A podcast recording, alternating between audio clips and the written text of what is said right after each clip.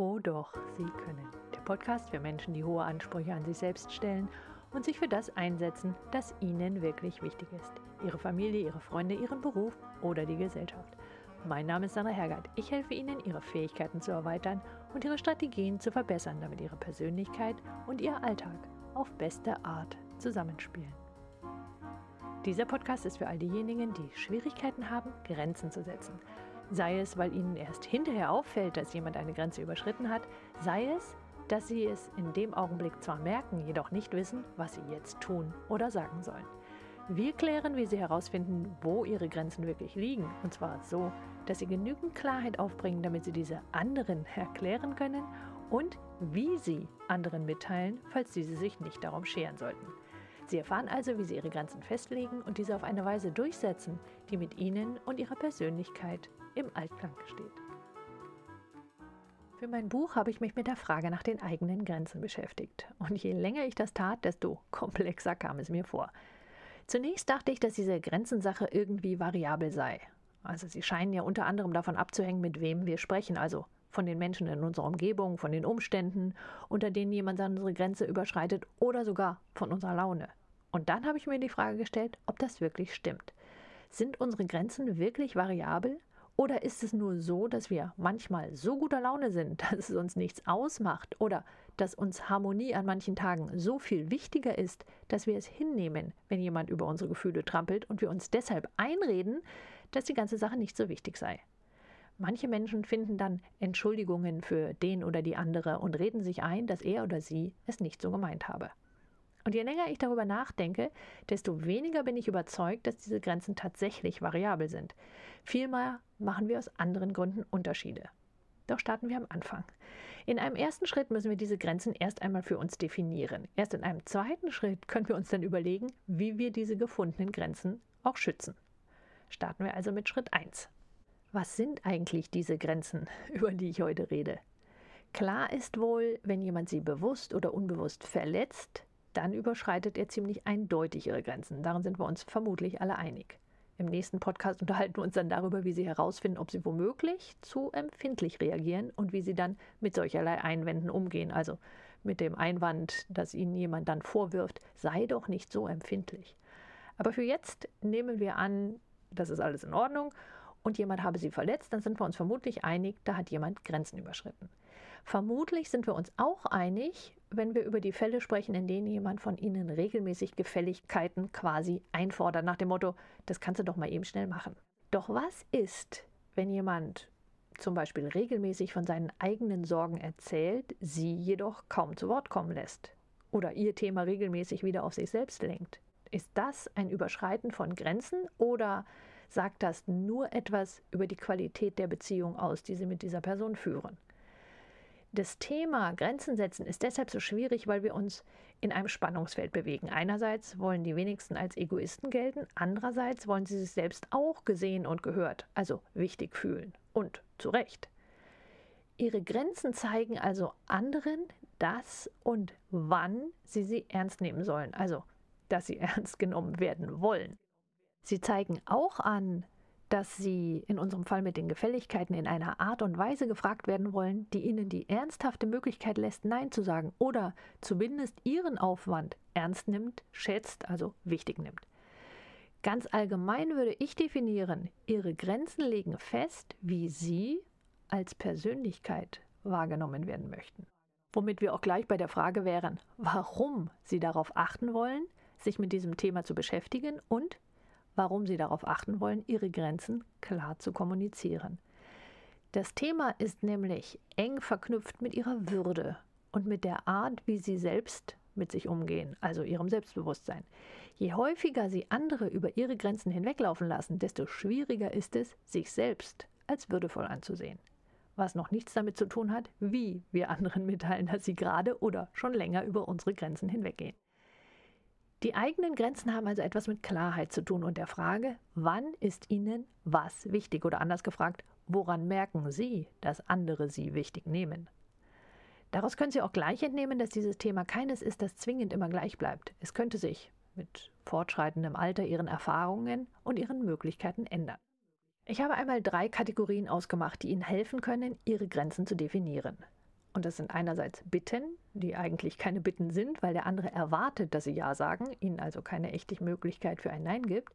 Das sind Aussagen, die sie verletzen, obwohl diese vielleicht in einen Scherz verpackt werden. Und das sind Aussagen, die sie manipulieren sollen, bei denen sie also das Gefühl hätten, der andere will sie zu einer Meinung und oder einer Handlung drängen, die sie eigentlich nicht haben im Sinne der Meinung oder tun wollen im Sinne der Handlung.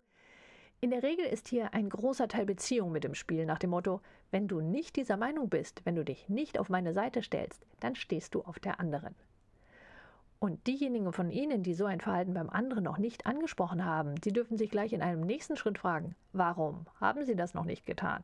Fragen Sie sich, was sagt es über Sie aus und wie sehen die anderen Sie, wenn Sie das nicht ansprechen? Und umgekehrt, was sagt es über Sie aus, wenn ich diese Sache anspreche. Fragen Sie sich in diesem Zusammenhang auch, was Sie bisher davon abgehalten hat, diese Sache anzusprechen. Also fühlen Sie sich dann womöglich kleinlich oder egoistisch, fühlt es sich also irgendwie falsch an, die Sache anzusprechen. Und hier sehen Sie dann diesen Widerspruch, nämlich das Spannungsfeld das einerseits und das andererseits. Und gerade deshalb sind diese Fragen so wichtig. Sie haben etwas mit unseren Werten zu tun und auf die gehen wir dann im nächsten Podcast ganz genau ein. Nehmen wir an, Sie haben diese Fragen nun für sich beantwortet und Sie haben entschieden, dass Sie das Verhalten des anderen ansprechen. Sie haben also entschieden, hier eine Grenze zu setzen und diese auch auszusprechen gegenüber dem anderen. Für den zweiten Schritt des Wie spreche ich das denn nun an, konzentrieren Sie sich bitte auf einen typischen Fall, für den Sie beschließen, etwas ändern zu wollen. Und dieses Konzentrieren auf einen Fall, das ist wichtig, es macht es einfacher, diese Änderung tatsächlich durchzuführen und dann auch durchzuhalten. Also einen der drei oder auch anderen Beispiele, die Sie haben, wo Sie sagen, okay, gegenüber dieser Person werde ich dieses Verhalten das nächste Mal ansprechen. Für unser Beispiel wähle ich jetzt stellvertretend mal das Beispiel der Freundin, die nur von sich und ihren Sorgen erzählt und kaum, dass wir etwas mitteilen, das Thema sofort wieder auf sich und ihr Leben lenkt. Nehmen wir für einen Augenblick an, dass dieses Muster nicht erst seit gestern besteht, sondern eben ein Muster ist, also wiederkehrend und schon länger andauernd. Der Ehrlichkeit halber fragen Sie sich natürlich, was Sie davon gehabt haben, dass Sie das Verhalten Ihres Freundes oder Ihrer Freundin so lange mitgemacht haben. Vielleicht hat der eine oder andere es genossen, den Kummerkasten zu spielen, weil sich das zunächst wichtig angefühlt hat oder weil es von den eigenen Sorgen ablenkt, der vielleicht sogar dafür gesorgt hat, dass man selbst eben nicht so offen sein musste. Im Sinne von, wenn der andere über sich redet, dann müssen Sie das nicht tun. Was auch immer der Grund gewesen wäre, das ist kein Grund dafür, seine Wahrnehmung nicht zu ändern. Sie können jetzt und heute entscheiden, dass Sie die Bekanntschaft oder Freundschaft mit dieser Person auf eine andere Ebene heben wollen. Also, Sie haben sich entschlossen, dass Sie dies ändern wollen. So, jetzt kommen wir zum Wie Sie dieses Thema ansprechen.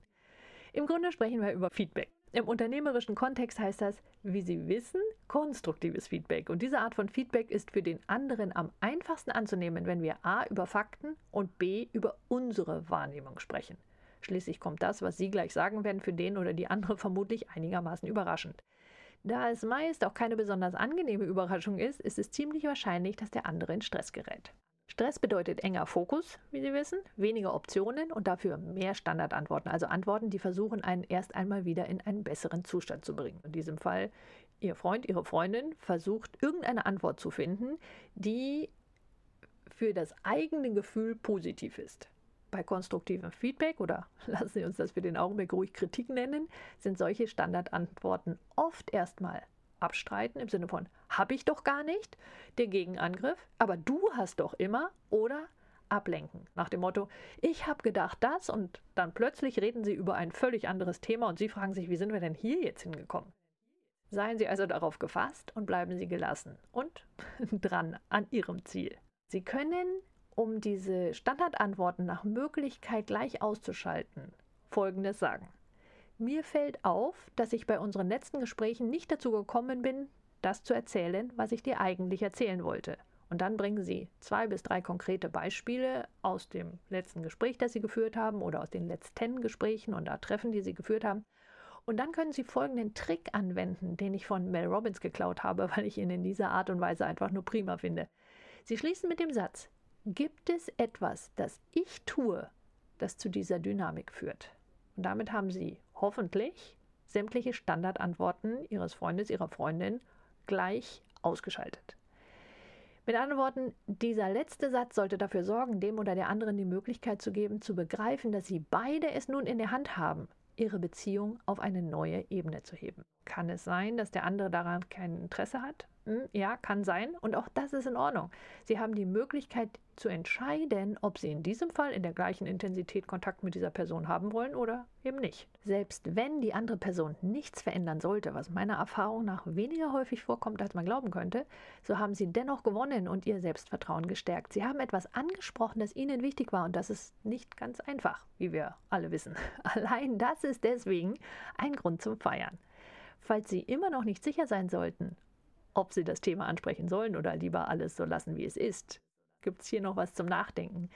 Wir sprechen hier über einen Konflikt und diesen Konflikt, den gibt es ohnehin schon.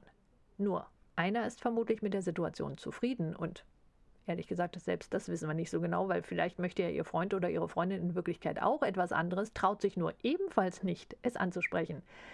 Jedenfalls, diesen Konflikt, dass sie etwas wollen oder sich nicht ganz so wohlfühlen, den gibt es ohnehin schon. Und wir wissen auch, Konflikte anzusprechen ist immer ein bisschen heikel. Die Sache kann besser werden oder eben weniger gut. Was ich jedoch ganz sicher weiß, ist, Konflikte nicht anzusprechen, macht die Sache niemals besser. Und schon deswegen sollten Sie etwas dafür tun. Und Sie haben auch viele Gründe gehört in diesem Podcast, warum Sie ohnehin das tun sollten, nämlich für Ihr eigenes Selbstbewusstsein. Und sollten Sie noch mehr darüber wissen und wie dieses Thema mit Ihren Werten und Ihrer Persönlichkeit zusammenhängt, dann können Sie das in meinem Buch Oh doch, Sie können, Sie können sogar selbstbewusst werden, nachlesen. Da gibt es ein ganzes Kapitel darüber, über die Grenzen und über das Nein sagen. Vorerst wünsche ich Ihnen jedenfalls ein wundervolles Wochenende. Nutzen Sie Ihre Talente, die Welt braucht sie.